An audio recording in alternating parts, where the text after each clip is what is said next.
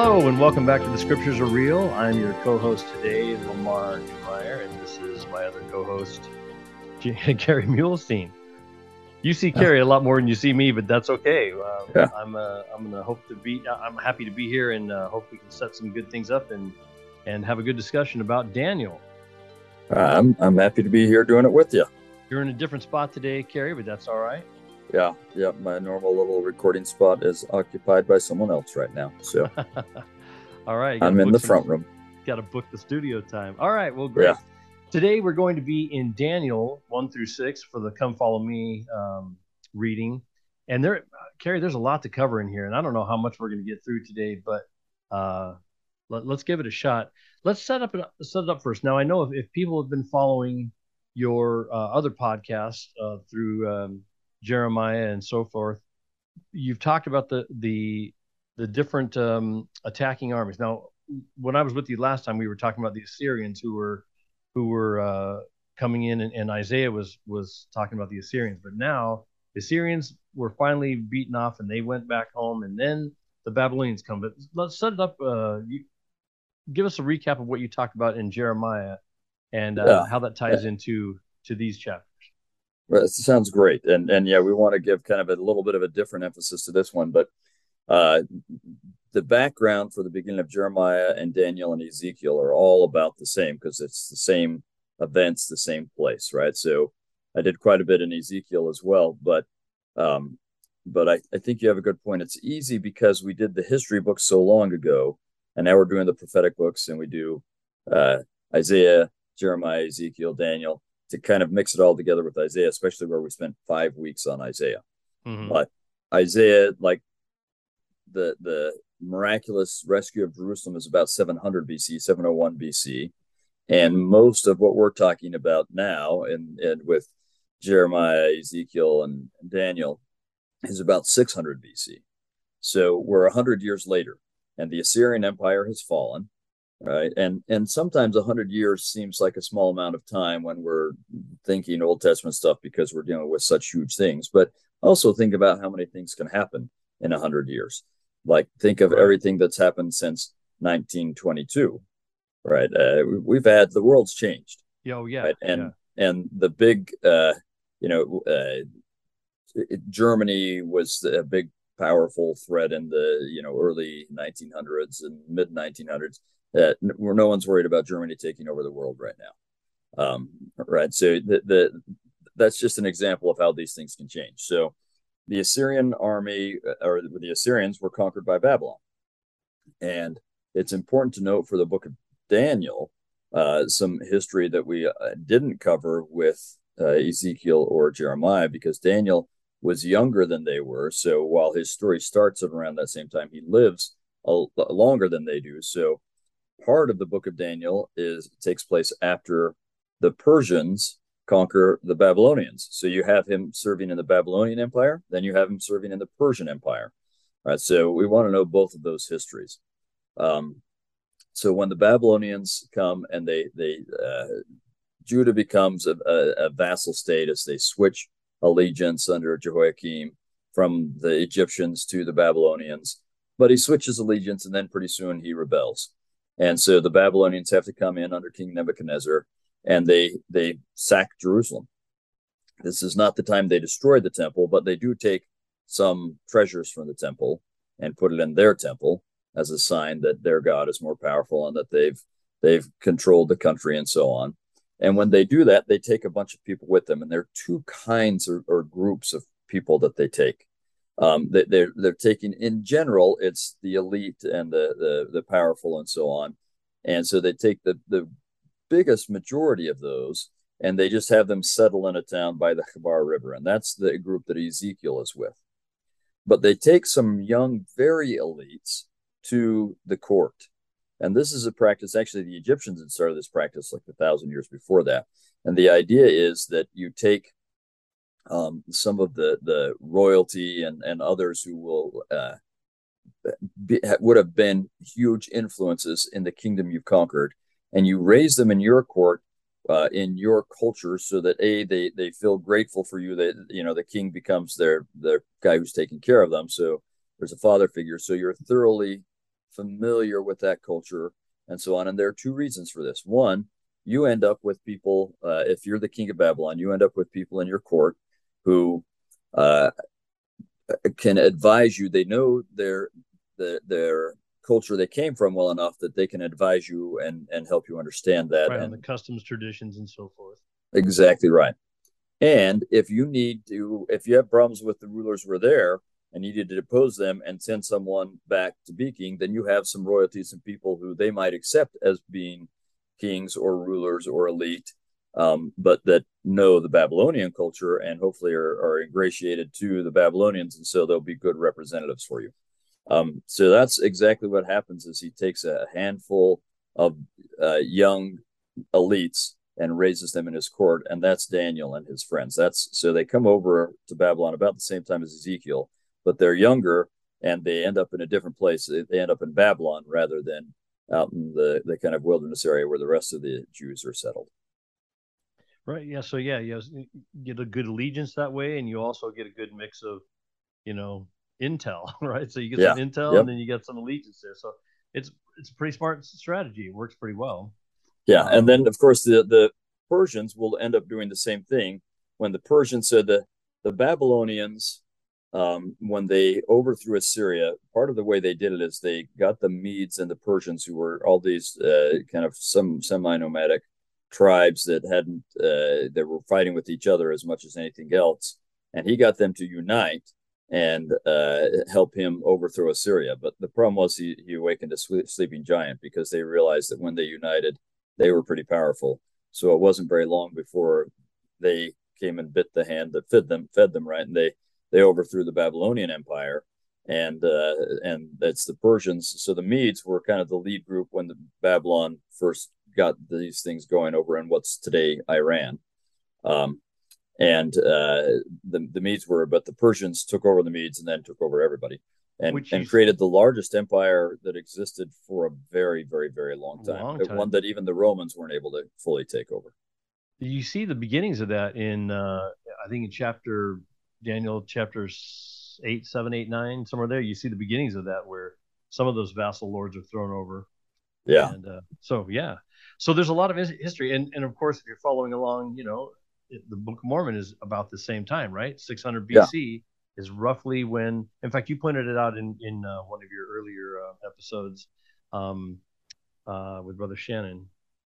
I think it was. I think it's where it was. Anyway, uh, you talked about uh, that um, Jeremiah and uh, Lehi are contemporaries, and they're probably in Jerusalem and probably are aware of each other, right? Yeah, yeah, I would guess so and and uh, I would guess that Lehi is aware of Ezekiel. Ezekiel may or may not be aware of Lehi because I, I don't have the impression that Lehi's ministry in Jerusalem was that long. That the time between when he's called to start to preach repentance and when he's told to leave doesn't seem like it's a long period of time. So I don't know how much word traveled back to Ezekiel, but I'm sure uh, that Lehi knew about Ezekiel. So the interesting thing is, it's a little bit hard to pinpoint um, whether Lehi is leaving before this first Babylonian conquest of Jerusalem and the taking away of elites into into Babylon. Um, and if he leaves before, then he's probably, I mean, Ezekiel hasn't started his ministry yet, so he wouldn't be aware of Ezekiel. Right. Um, or it may be that it's it's like five years after. So some people would suggest that Daniel goes into. We have we have a hard time establishing really good dates for some of these things. So some people would say he goes into Babylon around 600 BC. Some people would say around 605 BC. And, and that's actually kind of crucial for this question because that means that it may be before or after Lehi leaves uh, right. uh, and and so on. And uh, it's hard for us to know exactly what all Lehi experienced in terms of what was happening in Jerusalem and the Babylonians uh, to know exactly, you know, was he there for one of the conquests? Did he leave before any of those things? and and we we can't tell exactly. Right. There's several different battles that are happening, so we don't know if if Dan, yeah, like you said, it he could have been taken before or after, but it's. I, I don't even know. Do you even know how many battles happened before Jerusalem is actually sacked and the temple destroyed? And I mean, is there any way to tell that? Well, there are a few, but there there are two key ones that they're the, the first conquest and the second one. So the first one is around 600 or 605 again you get different dates and then the destruction's about 586 So a number of years later, where you've got these years where Jehoiakim and then Zedekiah are subservient to um, to Babylon, uh, and Lehi leaves somewhere right in there. I mean, we have this date like 600 years before the time of Christ. Does that mean exactly 600 or about? Yeah, it says approximately, mean, right? And and and when he gets that, I mean, he's in the wilderness for eight years. Does he get that like two years in, three years in, right? And and honestly, those years are th- th- that uncertainty of those just two or three years means he was or wasn't in Jerusalem when it was right. It was conquered, right? So we just can't tell. We're pretty sure he left before the temple was destroyed because it wasn't destroyed when he left. Yeah, no, he's he's he's definitely gone before the 586 one, which right. is the big one with the destruction and taking away everyone else. And and you remember Jacob says that he's had a revelation that that happened. Mm-hmm. Um, so they're, they're definitely not there for that one. But the first one, the one where Daniel would have been taken away, I don't know. Okay, well, that's a good setup for where we find Daniel. So Babylon has come in and taken, like you said, we he's taken uh, into the king's court, and he is he and his his companions are representative of the the the Judah. So Judah and and the Israelites, or what's left of the Israelites, is uh, has been is represented in the king's court. Now this is funny. Most people will know Shadrach, Meshach, and Abednego, but how come they don't know their? We don't emphasize their um, their Hebrew names. Yeah, it's interesting. Well, I think I mean the the practical answer is because in the story they're famous for the their uh, uh, Babylonian names are what are used, but uh, it, right. so they're treated a little bit differently textually than than Daniel is because with Daniel, you they're all given Babylonian names. Uh, and they have these great names, uh, but uh, that are Hebrew names, but they're given Babylonian names. And with Daniel, the text almost always refers to him as Daniel rather than Belteshazzar, his his Babylonian name. But after the first couple times of using the Hebrew names of uh, Shadrach, Meshach, and Abednego, after that it uses the the Babylonian names. So we just kind of follow the the text, but I don't know why the text did that. Uh, so anyway, but they have pretty cool seeing, names. Yeah. So here, real quick, we'll go through this. Uh, I just like the names because I think we should know them as their Hebrew names because all their names are based on the on on the name of God. So Daniel is something like God is judge. Yeah, Belteshazzar yeah. yeah my, my judge is God, I would say. Yeah. My judge is God. Okay, that's a better translation. Yeah, so um, Don, Don, or Dan is is judge, E is is my, and L is God. So yeah. Oh, that's perfect. Uh, well, I, I took it out of the Bible dictionary, but the Bible dictionary is not even as clear. He this is so good. I like so we need to revise that. All right, good. And then Belteshazzar is uh, I don't even know what the the name is. The the closest one I could find is uh, protect his life or protect the king is is the closest translation I could find. Yeah, but it's but it's based on the Babylonian god Bel. Uh, so right. so you've got I mean literally their names end up with uh, uh, instead of Jehovah as part of their name, they end up with idolatrous gods as part of their name. So they probably weren't right. huge fans of it, but. well, yeah, and Hananiah. Uh, so the, the three companions to Daniel are Hananiah, Mishael, and Azariah, which Hananiah is God has favored. Uh, Mishael is um, uh, something like who, who is God or God is it's kind of like a God is great, but I'm not sure exactly yeah. how to say that. It's who is God. It's kind of basically saying, "This is my God." Um, yeah, yeah. You have a better translation for that? No, I, I mean, it, it, you've got the me uh, like who and the sh in there, which is like a relative. So yeah, yeah, I think that's a good translation of it. So, so Mishael, is and then and then Azariah, which is Jehovah has helped. So yep. all those ones are named. So I just think it's funny that we know the uh, their their their idolatrous sort of names, but we don't uh, we don't focus on their Hebrew names. We should focus on the Hebrew names: Hananiah, Mishael, and Azariah, and uh, that's the three companions. Well, so and that but that these... brings up maybe another point that's worth pointing out with Daniel, sure. if, if that's all right. That that Daniel is uh, uh, the book is an interesting book in a number of ways, uh, in, including uh, this book is written in Aramaic. Uh, it's one of the few books that's written in Aramaic rather than Hebrew. Uh, it has some Hebrew in it, and and that's interesting. I think it represents exactly what's going on because um, the Babylonian Empire, they, they've started Aramaic has become their language, and and it becomes like the lingua franca because Babylon conquers all this area. It becomes the the language that everyone speaks. So actually, after the Babylonian captivity, the Jews will speak Aramaic. They'll maintain Hebrew as the literary or the liturgical language, right? That's what the Bible's in is is Hebrew, but they will speak Aramaic.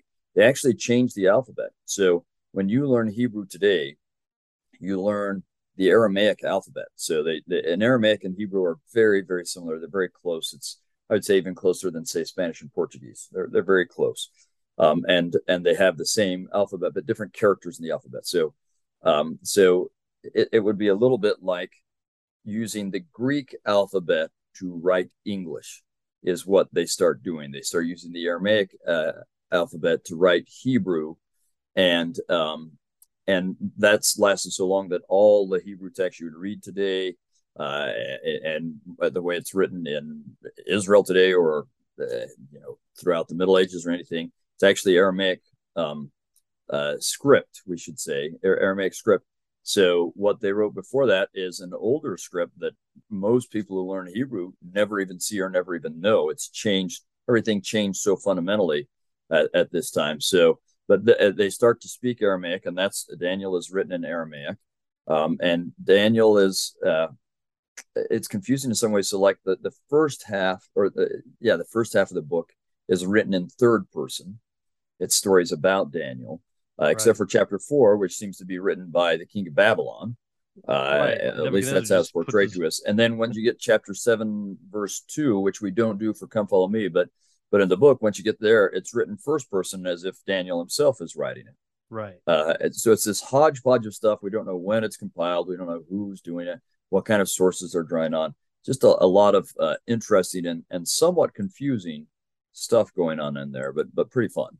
Yeah, there there are a few dates that don't match exactly with antiquity, uh, but we yeah. don't know exactly what they could be referring to something different, or it could have been they could have combined the the dates incorrectly. So uh, we don't want to get too sidetracked on on on the mistakes there, but it's this is what happens in when you're compiling records. You know, even Mormon yeah. says if I've made some mistakes, it's the mistakes of men. So it yeah. doesn't take away from the the the the spirit of the scriptures, but think and it is it is worth noting. It is hard to reconcile a couple of dates, and also the the order of some of the Persian kings that they speak about, and and who, who they some of it just doesn't it, it's hard to make it match up with what we know from other sources.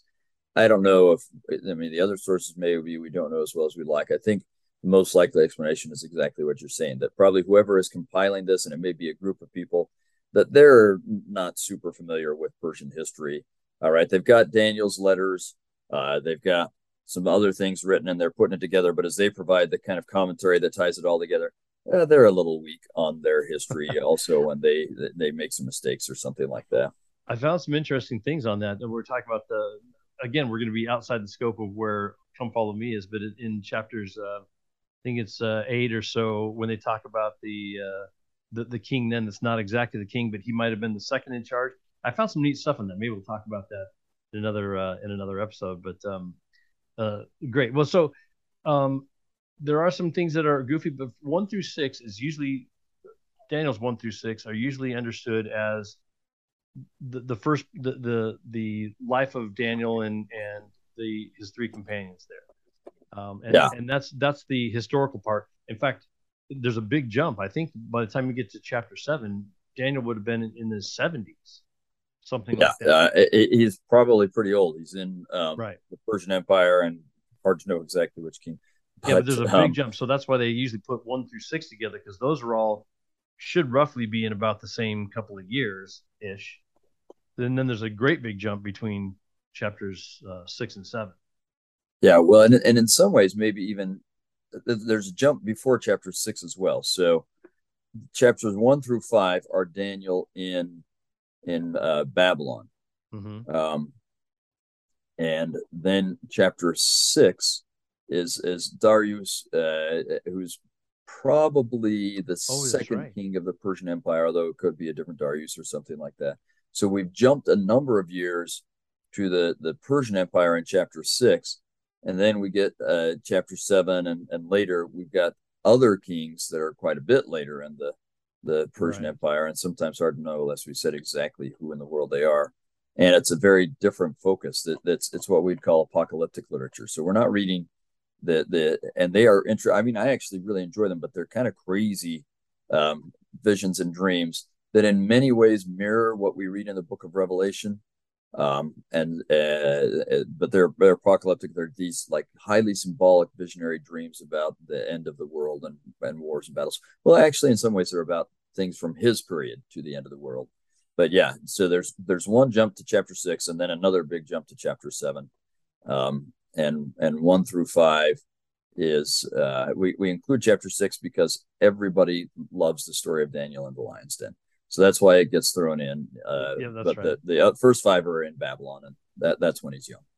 But yeah, right. And I forgot that uh, that six is is already in the Persian Empire. But Yeah. that's but that's a great one. He's because he's quite a bit older, and if they threw him down the lion's den, I mean, he's old. He's an old guy. You know? Yeah. But uh, before we get to skip too far ahead, let's talk about uh, a couple things that um, that Hananiah, Azariah, and uh, Mishael um, uh, get up to. And Okay. I, I like this is a this is a great one. This is sort of uh, if you're in if you're learning these stories, this is sort of a word of wisdom kind of thing when they first talk about this, um, where um, let's see, this is in verse, this is in chapter one, and they're not allowed, or they want to abstain from eating the king's meat or the king's food. Now, Yeah. this is interesting. It's it really has, in my mind, less to do with actually what the food is. I mean, it might be different. It might be grains or wheats or whatever, but it has more to do, I think, that with the fact that the food that that uh, that they're eating or that the, that the rest of the, the court is eating would be have already been sacrificed to other gods or and that kind of thing. It would have been blessed by other gods, um, and making it defiled in the, in the Hebrew, uh, Yeah. in, in the Hebrew tradition, right? So I think I think there are two issues going on. Um, one is that uh, it, they they can't guarantee it's the the word that uh, is used today, and I don't know if they were using this word then or not, but it's kosher, right? And and I mean they were Right. using the word, but maybe not in that same way.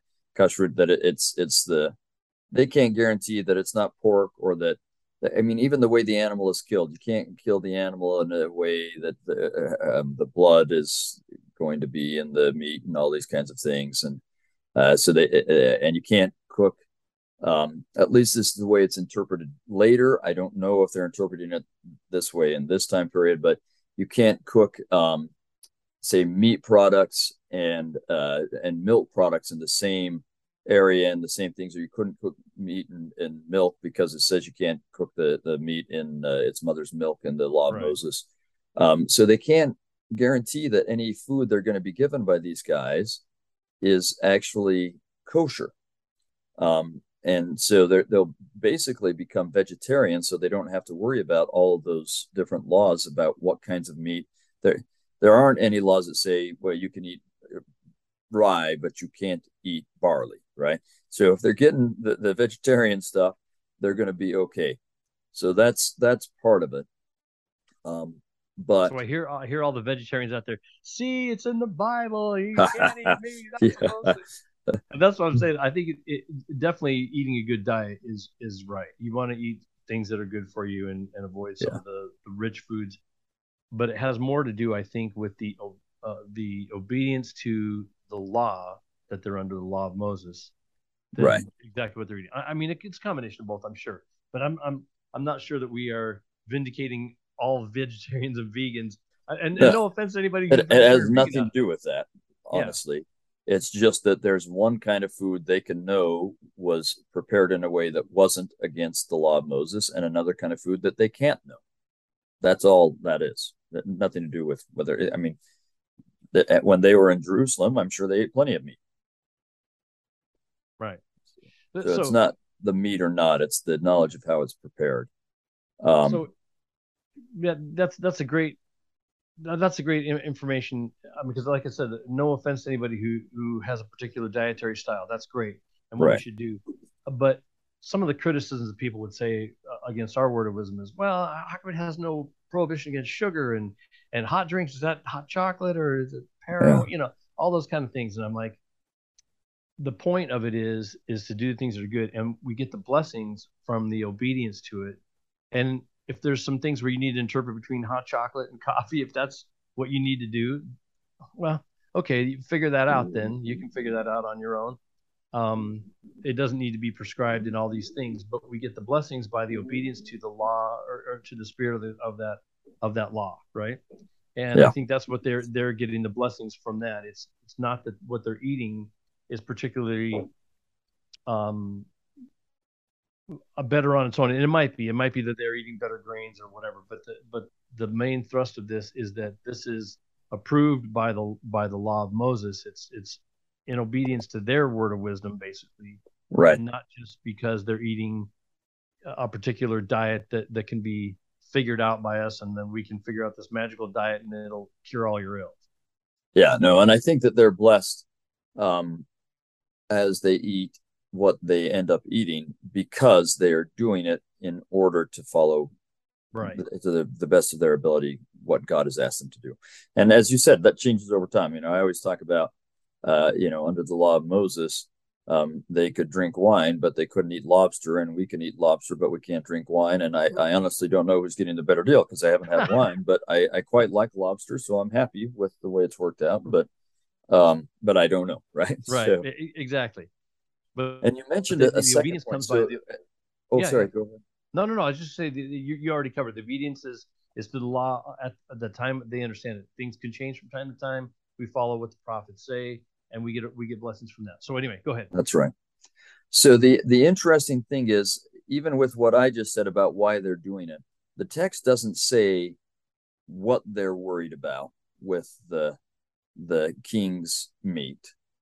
It just says so. We look in chapter 1, verse 8, it says, Daniel purposed in his heart that he would not defile himself with the portion of the king's meat. And and by meat, it, it means uh, food, all right, nor with the wine which he drank. Therefore, he requested of the prince of the eunuchs that he might not defile himself. And and as a result, they're, they're given this chance. Well, let's see how you do when you're eating this thing you'd like to eat, and and they do fine. Um, so he doesn't tell us exactly why. So it's us reading into the text this whole business about kosher laws. Although I'm fairly convinced that has to be part of it because that's got to be, and that's why meat instead of uh, vegetables and right because that's where the, the difficult things get. So I'm sure that has to be part of it. But uh, I think you're right, and, and this is another thing we can read into the text is this possibility. We don't know. We're reading both into the text, but the um, even in in Jerusalem, uh, priestly families and so on, and other families. You, you bring your sacrifice to the temple and you make the sacrifice. And some of it is going to be, if you're doing a burnt offering, is going to be burnt up to the Lord. Mm-hmm. But most of it, the priests get a portion, and this is how they eat, and then the family eats the rest, right? You right. sacrifice. Now you know it was killed the right way. You didn't bring a non-kosher animal, so it's great. It's all kosher. It's all good to eat that sacrifice um, and it's a sacrifice to Jehovah. The king is going to be someone who is able to eat of the sacrifices in Babylon, right? So some of the meals that are available in the king's house were surely from animals that were sacrificed to uh, Marduk or whoever else, and um, Nebu and so on. So the the uh, the question is first of all, you don't know that they were killed in a kosher way. And second, if this was a sacrifice to an idolatrous God, you don't want any part of it. Right. This will this will end up being an issue even in uh, New Testament times where they're trying to figure out do Gentiles uh, who have joined the church have to keep kosher laws? And they say no, they don't. But they shouldn't eat from meals that were sacrificed to an idolatrous God. That's that's the way it, how they come down on this in the New Testament, and I would guess they felt the same way in the Old Testament. So they, um, I, it doesn't say it for sure in there, but I would guess that that's another concern that Daniel and his his friends have. I agree. I think that's they're getting blessed by the obedience, the obedience portion, and staying, keeping themselves separate from let's call it the world, you know, Babylon. Yeah. I mean, it's separate from Babylon. So that's exactly right. Yes. So keep yourself separate from Babylon, and and uh, you'll do better off. And they are. They they are. They after it's a short period of time, uh, and they feel was it two weeks? Is that right? Uh, ten days, I think. Ten days. Ten days. Okay. So and they they are uh, they are are better. They look they look better. They yeah. And they're like, hey, these these guys got it going on. They've got to figure it out. So yeah.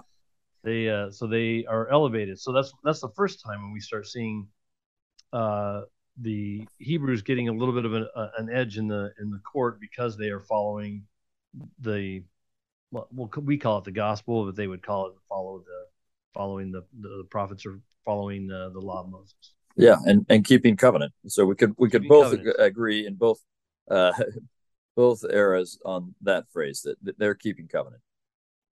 Excellent, and that's what that's what the theme of this whole uh, podcast is about is about keeping the covenant and keeping on the covenant path, and that's yeah. what all the scriptures are about. Really, is yeah. the covenant and keep on the covenant path. Okay, so in the to move on here, um, we have well maybe we can just highlight verse seventeen as I'm thinking okay. about it. Yeah. Um, because what what you get is it says these four children, and this is after the whole story with the that they're going to just uh, be able to continue to eat uh, according to the way they want to eat. Um, and these four children, God gave them knowledge and skill in all learning and wisdom. So that's they're basically in in school at uh, the court, supposed to be able to learn to that so that they can function as useful um, court figures for the king of Babylon, and they're excelling. But that then you get the second part there, and Daniel had understanding in all visions and dreams. So they're all being blessed by God, God to excel in what they're doing and to learn all sorts of things. But Daniel's got this additional gift that he has visions and dreams that God teaches him things and he understands them. And that, of course, sets the stage for really the rest of the book of Daniel because we've got, I mean, from chapter seven on, it's like all visions and dreams. But even before that, you get all sorts of visions and dreams going on. Uh, and so that that's uh, a key transition and, and distinction between Daniel and even his amazing and worthy friends. Uh, it's, and it's not that they're more worthy than Dan or that Daniel's more worthy than they are. I, I don't think so. I think He's just got a different role, and so he's given a different gift to fulfill his role. Not that they're one whip behind him in terms of righteousness, to kind of paraphrase a Book of Mormon phrase, right? Right. Yeah, yeah, right. I think that's right. And you know, in a smaller way, it says the knowledge, skill, learning, and wisdom. And in a smaller way, what's the end of the Doctrine and Covenants, section 89, which is the word of wisdom say? And they shall find wisdom and great treasures of knowledge, even hidden treasures. Yeah. So yep there we go. So we are we're given the same type of promise in, in our day. Like we not, may not be a prophet or you know interpret dreams or see writing on the wall, but we shall find hidden treasures by by um, by following the word of wisdom and by keeping ourselves again out of Babylon, uh, by keeping ourselves with the covenant. Um, we are, are promised learning ourselves and understanding in things, even hidden treasures. So I think that's also a, a, neat parallel there. And and maybe this is a, a, well it is a tangent. It's not a maybe but a little tangent. But but I, I find it interesting. This is part of how it's this becomes real to me right? That we are learning today in a day where we're seeing uh, really almost plague sized um, uh, um, epidemic or pandemic of uh, mental health difficulties oh, yeah. right oh, yeah. um, that we're we're learning that there is a real connection between what they call the the, the gut brain uh, axis and so on. That there's a real connection between what's going on in, in terms of nutrition and gut health, uh, biodomes and phages and all sorts of things like that, and your brain's ability to produce what the chemicals it needs to function properly in terms of thinking, in terms of understanding, and how you feel, right? Uh, and uh, most parents these days uh, know someone uh, either in their family or closer family who's struggling with these issues and and, and we're finding wow if we can find good nutrition and good products things like that that can help with that that it, it, it affects your brain but I, I find it interesting that science is finally catching up to this notion that there's there's a connection between wisdom uh, and and knowledge and what you're eating right there, um, at your nutritional state.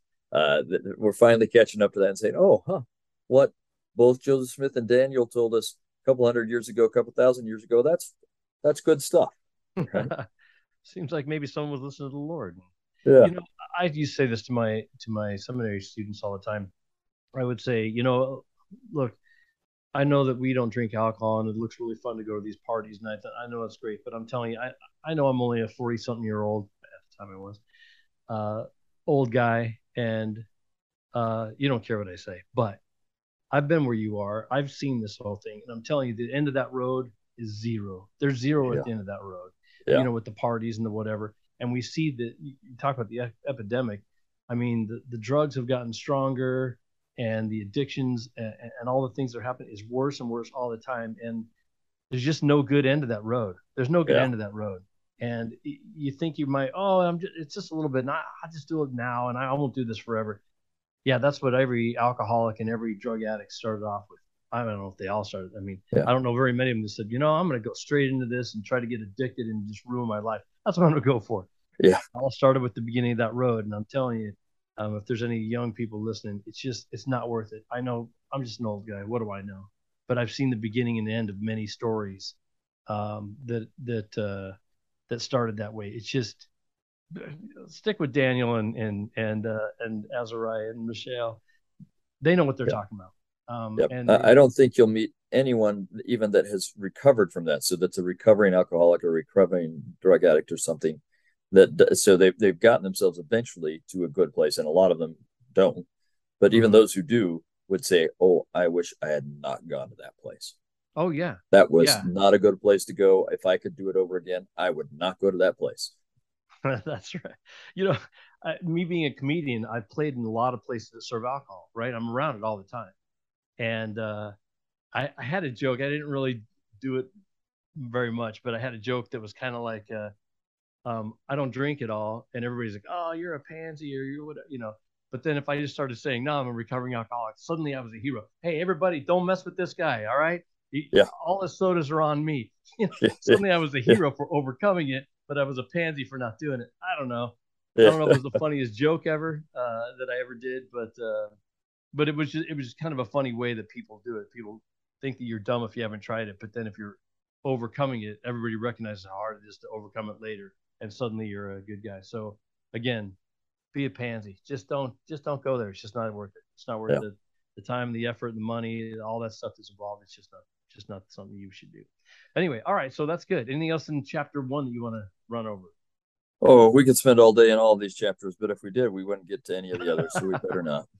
Okay, so let's jump up to the next one because I, I want to get to at least Daniel three. I mean, we talked a little bit about the, the whole scope of Daniel one through six, but I do want to get to uh, Daniel two, and then I want to talk specifically in Daniel three before we uh, before we end our session today. In in Daniel two, um, Nebuchadnezzar's dream. This is a, we talk about this all the time, and I I want you to I want to go over this again because we talked about it back when we were talking about um, uh, the, the marvelous work and the wonder in Isaiah, and this is Daniel's dream. So if you if you haven't looked at Daniel 2 yet. This is the dream where he sees the the image of uh it's, it's a statue basically. A, a yeah, and it's the king that sees it, and then Daniel the has to have his own vision to see it himself, right? Exactly. So Nebuchadnezzar. Uh, that, by the way, I don't even know if that's pronounced right. How would you actually say it? Uh, I, I, think that's as good as any. I mean, we're we're anglicizing it, right? So that's that's as good as any way. I've heard of different pronunciations, but Nebuchadnezzar is what we'll go with for now he sees this thing in, in, this big image. It's a big, tall image, and it's made of different materials. There's gold and brass, and and iron, and then mixed materials. There's clay and iron together. And he sees this, and he no one can interpret it for him. And uh, and finally, someone says Daniel can interpret it for you. He can he can tell you what it means. And we get this. So, Kerry, take us through. What do you find in that what do we need to know about this? I mean, we know a little bit about represents the different kingdoms, but oftentimes yeah. we we talk about this and we we apply it to our own day, which again, like we've said many times, these things will play apply to your day, but they have application in the time that they are written primarily, right? Yeah. So Daniel at least gives him the interpretation that um, uh, that some of this represents him and what's going on uh, with him. Uh, so Nebuchadnezzar, you mean? Yeah, yeah, with Nebuchadnezzar. Thank you. Yeah, yeah, to be more clear. Um, so uh, he, if we're looking at chapter two, say verse uh, 39, so Well, verse 38, he says, Thou art this head of gold. So we've got pretty solid interpretation on that one that the head represents um, the Babylonian Empire. Uh, and then after thee shall arise another kingdom inferior to thee, and another third kingdom of brass, which shall bear rule over all the earth, and a fourth kingdom shall be strong as iron. So it's clear that these represent kingdoms, right? There, I, I, mean, there's there's no doubt about that, and kingdoms that come one after the other. I find it interesting, and this may just be what he has to say to make the king happy. That he'll say that the next empire is inferior to his because in most ways you could measure an empire. It's it's uh, the persian empire is not inferior to the babylonian empire but anyway i don't know how exactly what uh, what uh, value we're uh, measuring to see whether it's superior or inferior but anyway exactly so, and maybe maybe daniel's being nice like yeah it's yeah. gonna be less than yours. No don't worry about it. You're the you're the gold yeah, I, mean, I think you probably do have to tell the king that. Don't worry, you're you're the very best. You're the top of everything that you're ever the gold will standard. Be. Everybody else. Yeah. okay.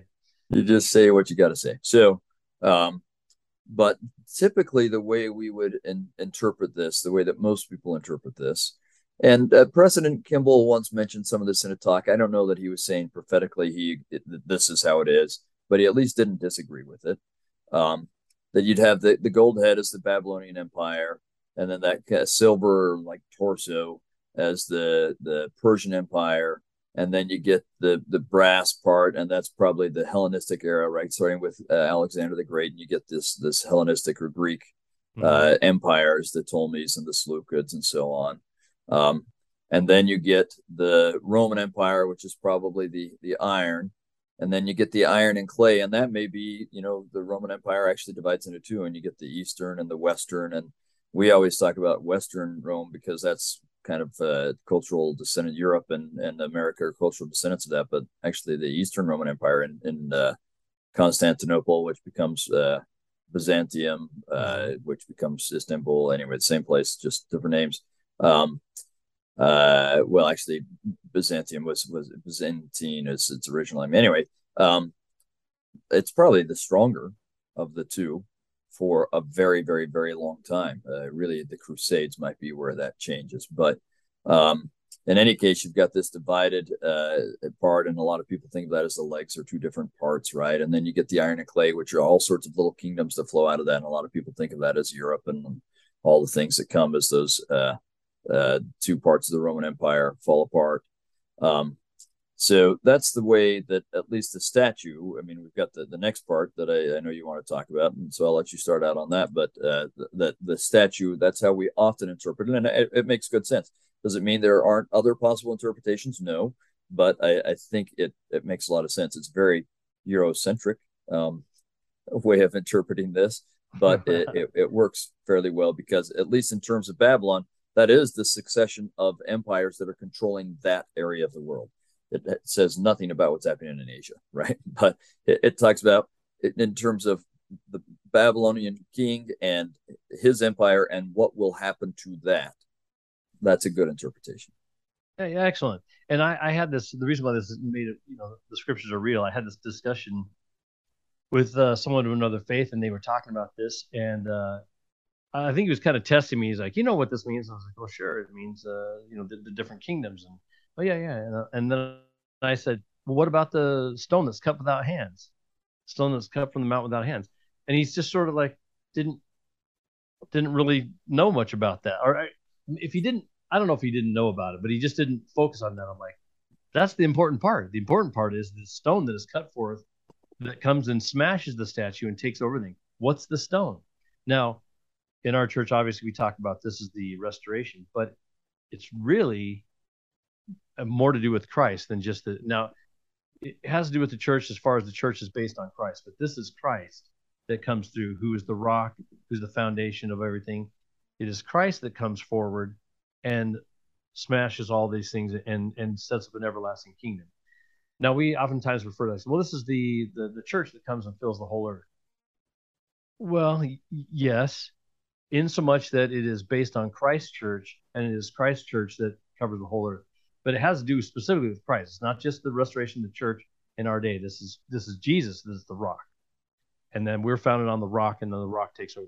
the world. But we kind of skip over that. We're like, oh yeah, we got the Babylonian, the Persian, and the and the Roman Empire, and then there's all the European ones, and then America comes, and ah, okay, that does have application, yes, but the primary application is this is Jesus that comes and establishes his church first, yeah. and that is the rock that is cut forth without hands, and then of course, and eventually the kingdom of God triumphs over everything else. Oh yeah, exactly. So by the time we get to the feet of clay, that feet of clay can can stretch all the way from the western and eastern, uh, you know, Europe, like you're talking about the Eastern Orthodox and the West. It can go all the way that all the way to you know the the feet cover a lot more time than the other pieces covers. What I'm saying. Yeah.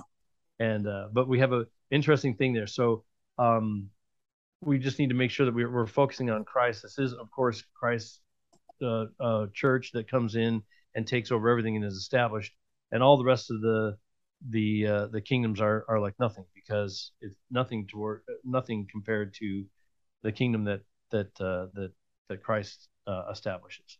So anyway, that's an interesting thing, and I, I think that we, gloss over that right away. Again, we you mentioned it in many of your other ones where yes, we should apply these things to ourselves and to our day. That's great, but they have a primary interpretation in the time that they're done, and this is looking forward to the Savior first and foremost, and then His kingdom later that comes. Uh, in our day, yes, it does come and we'll be establishing all the way through the millennium. So we have a very long time horizon from here on out, but it's Christ that we focus on first. That's very good. That's Excellent. very good. And I would say, in some ways, I, I find it interesting that you see the stone that's cut out of the mountains without hands, and that it it, it starts to roll and it takes a while, right? So, in in some ways, that's I mean, you could make an argument that in some ways that's Christ and what he does with the apostles, because that starts something that will be restored in our day. Mm-hmm. But in some ways, you can argue that that it's that restoration is maybe that's one that's cut out. I don't know, but but the point is, it takes a while before this big rolling stone comes and fills everything, and we're in the middle of that process still. Excellent. Yes, it does take a little bit a little while. The, the, the events have to unfold, and I guess we here on Earth need to learn a few things over a few thousand years, get ourselves yeah. situated. Okay, let's move on to to to uh, to uh, chapter three, and this is uh, I think we've we've already gone a good long time now, so maybe we'll end on this part for today. Like I said, we've already kind of covered uh, uh, covered the, the stories of Daniel, and and of course there's other good stories. The, the Lion's Den is is great, but this this one has a particular application to me, I think, in, in, in Daniel 13. And in yeah. Daniel 13 or 3 um, oh, sorry, yeah, I'm sorry, Daniel 13, uh, Daniel 3 and uh and I'm going to start in verse um let's see uh so in in verse 13 is where I was getting at 313 this is Nebuchadnezzar is angry because they have set up uh he, the, the king has put out a a decree that they have to worship um whenever you hear the harp or the psaltery or these different instruments you have to basically when the when their national anthem is played, everybody has to bow down to this particular image that uh, that the king has set up. And, um, and we don't know if it's the national anthem. They just say uh, no. That's me that when they hear the sound of the cornet, the flute, the harp, the sackbut, psaltery, and dulcimer. We don't even know what in the world all those are. A bunch of musical instruments, right? right? Anyway, yeah. So yeah, that might be it doesn't say the national. national. anthem. I'm just saying that that's kind of like how I see it in my head. Oh, that's right, right. That's how you know whenever you see the, hear these things, everybody has to immediately recognize the greatness of this God and the, represented by this particular image, and um, and it seems like the uh, the the other people in the court are trying to set up uh, um, Daniel and and well, particularly um, Azariah, Hananiah, and Mishael uh, and like, hey, did you see these guys? They're not they're not worshiping your statue. They're not doing it. I'm telling on them. Yeah. And uh, and so the the king Nebuchadnezzar is is kind of stuck. He's already decreed this, and he can't go back on his own decree. He's got to do it. So he calls these guys in. and is like, "How come you're not doing this? And you got to do this." And they say, "No, we're not going to do that. We're we're not going to we're not going to follow along. We our, God demands this of us, and we will not uh, turn from that. So in verse 17, um, well, uh, uh, verse 16, I'm going to go here, and and this is their their uh, Babylonians. Shadrach, Meshach, and Abednego answered and said, um, "O King Nebuchadnezzar, we are not we are not careful to answer in this matter." Um, so they're saying, uh, uh, "We're going to tell you straight out. This is, yeah. this is what we think. If it so be our God who who we serve will be able to deliver us from the burning fiery furnace." Because I should say that if you haven't read this, they're going to get thrown into a furnace. If you don't, if you don't, you know, turn to my God and and and do what I'm telling you, throwing you in this furnace. And they said, "Well, I'm going to tell you straight. I'm sorry, we're not going to do that. Our our God is going to be able to deliver us from the fiery furnace and bring us out of the can. But here's the key, verse 18. But if not, be it known to thee, O King, we will not serve thy gods nor worship the golden image which thou hast set up. This is an interesting, but if not, this is one of the few times yeah. in Scripture where you see um, a, a, a, two different ways. You know, a lot of times you see people say, you know, our, my king will protect me, and, and he does, or he doesn't, whatever. But he says, our king will protect, our, our our God will protect us. But if not, it's not because he can't. Because uh, we're not going to do it anyway. We're going to do it, and if he has yeah. other plans for us, that's that's so be it. Um, and this is an interesting thing. This is uh, I I've heard several different talks about this before. Um, I know um, uh, Elder Maxwell gave a talk in 1985. Um, I have a little note in my scriptures here with the different talks that have been given on this exact subject. Um, uh, Elder Lance uh, Wickman of the 70, October 2012, uh, sorry, 2002, and then Dennis Simmons, uh, April 2004, also talks about this. And I'm, it seems to me, and I, maybe someone can find this in the comments below and, and put it down there. It seems to me I've heard this even in recent general conferences. Someone has said this, um, and so please help help us out and find that reference for us. That someone else has referred to this, but if not, and I think this is key. This is key to us in our life. I think that we think that things sh- should turn out a certain way. We think that we're living the scriptures or we're living the, the gospel a certain way, and that we are owed a particular amount of protection or blessings or whatever. And that may be. We may get that blessing. We may be preserved miraculously, or we may have whatever. Sometimes it doesn't work out that way. But it doesn't mean that God can't do these things. It means that there's a different way. I, and I, think of a couple references from scriptures. Maybe you have your own. But I mean, I think about the uh, the anti Nephi Lehi's. There's many of them that are slaughtered. They're like, we're not going to fight. We've made a covenant. We're not going to do this, and they get whacked and that's terrible. And Abinadi later on, Abinadi um, gives a great thing, and they throw him in the fire anyway. And there's lots of people that get get thrown. Even in in more modern times, we have some massacres that happen to the saints that we don't think deserve it. And like, why do they deserve? They didn't deserve that. They should should have been miraculously preserved. And I think that this is a, a key thing. Sometimes it's a but if not. And I would re- I recommend that you read those talks from um, or, or you can watch them if you go to the uh, video parts on uh, on uh, the the church website. Look at Elder uh, uh, Maxwell's talk and those other talks about, but if not, they can say it far better than I can.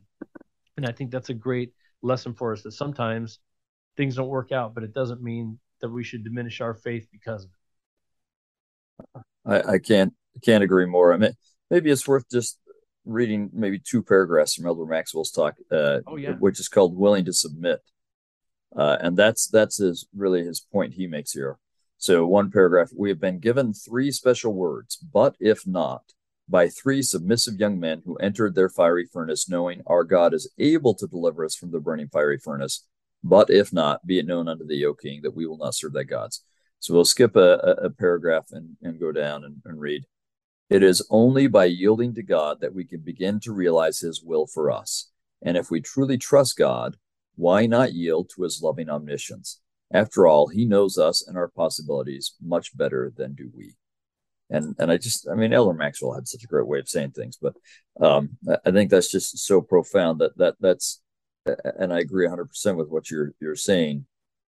What a lesson to learn from them. They they they knew He could. They didn't know if He would and it didn't matter to them. They were going to do it the right way, whether God protected them in this life or that protection came in the next. They were they were following God's will. I think that is uh, one of the best um, examples in Scripture or demonstrations of, of faith in Scriptures because it's great to be rescued, but it's also great to know that even if you're not, it doesn't doesn't affect you. Uh, yeah. We all want to have a miraculous rescue. We want to we want the blessings uh, from God, and we should we should we should you know Elder Nel or President Nelson has uh, told us we should uh, expect miracles if we do certain things. Okay, that's great. Um, but just don't be so caught up that you know the right way about things. Sometimes yeah. you don't know what the end of that road is or what Lord has in store. And you know the anti-Nephi, there was many of them that were killed, but the testimony converted more than were killed. So, you know, yeah. maybe that's a that's a miracle in itself. So anyway, I just think this is a great thing. We skip over these three little words. I don't know if we skip over them, but I don't know if people give them the due that they're. I think they deserve that of all the, the sections of Scripture. I like just the the way these three young men. Uh, you know, he the Lord will preserve us. They're, they're facing a king who's all powerful in their minds and, and in their their world. He's all powerful. He's like, no, we're not going to do it, and our God's going to save us. But if He doesn't, we're going to do it anyway. yeah. We're still going to follow Him. We're still going to follow our God, and we're not going to lose faith in that. I think that's fantastic. That's, that's a great story. That's that's kind of where I wanted to end on today. What do you uh, what do you want to add to that? I want to add Amen and Hallelujah.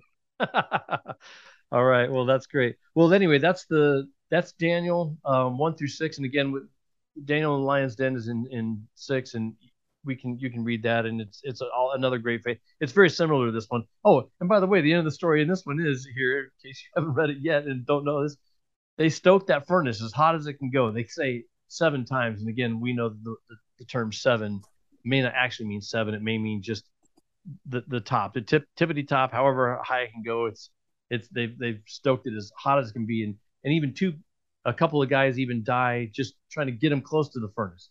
So this so the story says, and they're thrown in there, and uh, and they don't die, and in fact, they see someone likened to the Son of God.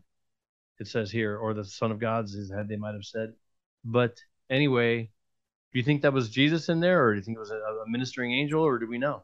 Uh, I, I don't know that we know. I, I the way it's written suggests it's the Messiah, it's, it's the Savior, but uh, it's not conclusive. And in the end, I don't know how much of a difference. If it's not him, it's someone that represents him, so it's as if it was him, and right. uh, he represents the Father, so it's as if it was the Father. So uh, not a not a lot of. I, I am curious too, but uh, since I don't know, I'll just have to be satisfied with saying eh, it doesn't matter but they do have a great their faith is rewarded they are preserved and uh, and um, heavenly messenger at the very minimum and, and maybe even the messiah himself comes and and visits them and and they see them walking around in the fire and even the king's like oh well all right you guys got me uh your god is great i'm gonna i'm gonna pay attention to you guys and and come on out of that fire and and they're not touched at all no sin they don't even smell like fire yeah. I mean, I can't go to a, a, you know a scout camp out and not smell like fire. They don't even yeah. smell like fire. Yeah. So, they so could they, they, they, could have roasted their marshmallows and not had campfire smell. that would have been a good story too. Well, anyway, um, it's a fantastic story, and uh, but I really like the, that that that uh, that thought that um, the Lord may have other plans for us, but uh, we'll just press forward, expecting the best, uh, hoping for the best, and um, and that's what uh, that's that's the best our faith can can demand of us. Amen. All right. Great to see you again. I will see you again uh, whenever else we connect. All Great right. to be with you as always, Kerry. And uh, thanks so much for joining us on The Scriptures Are Real. Hope you got something out of this, and I hope you can like and subscribe and whatever it is that this platform will allow you to do to share it with other people that they also might be able to get something out of this. Thanks again for joining.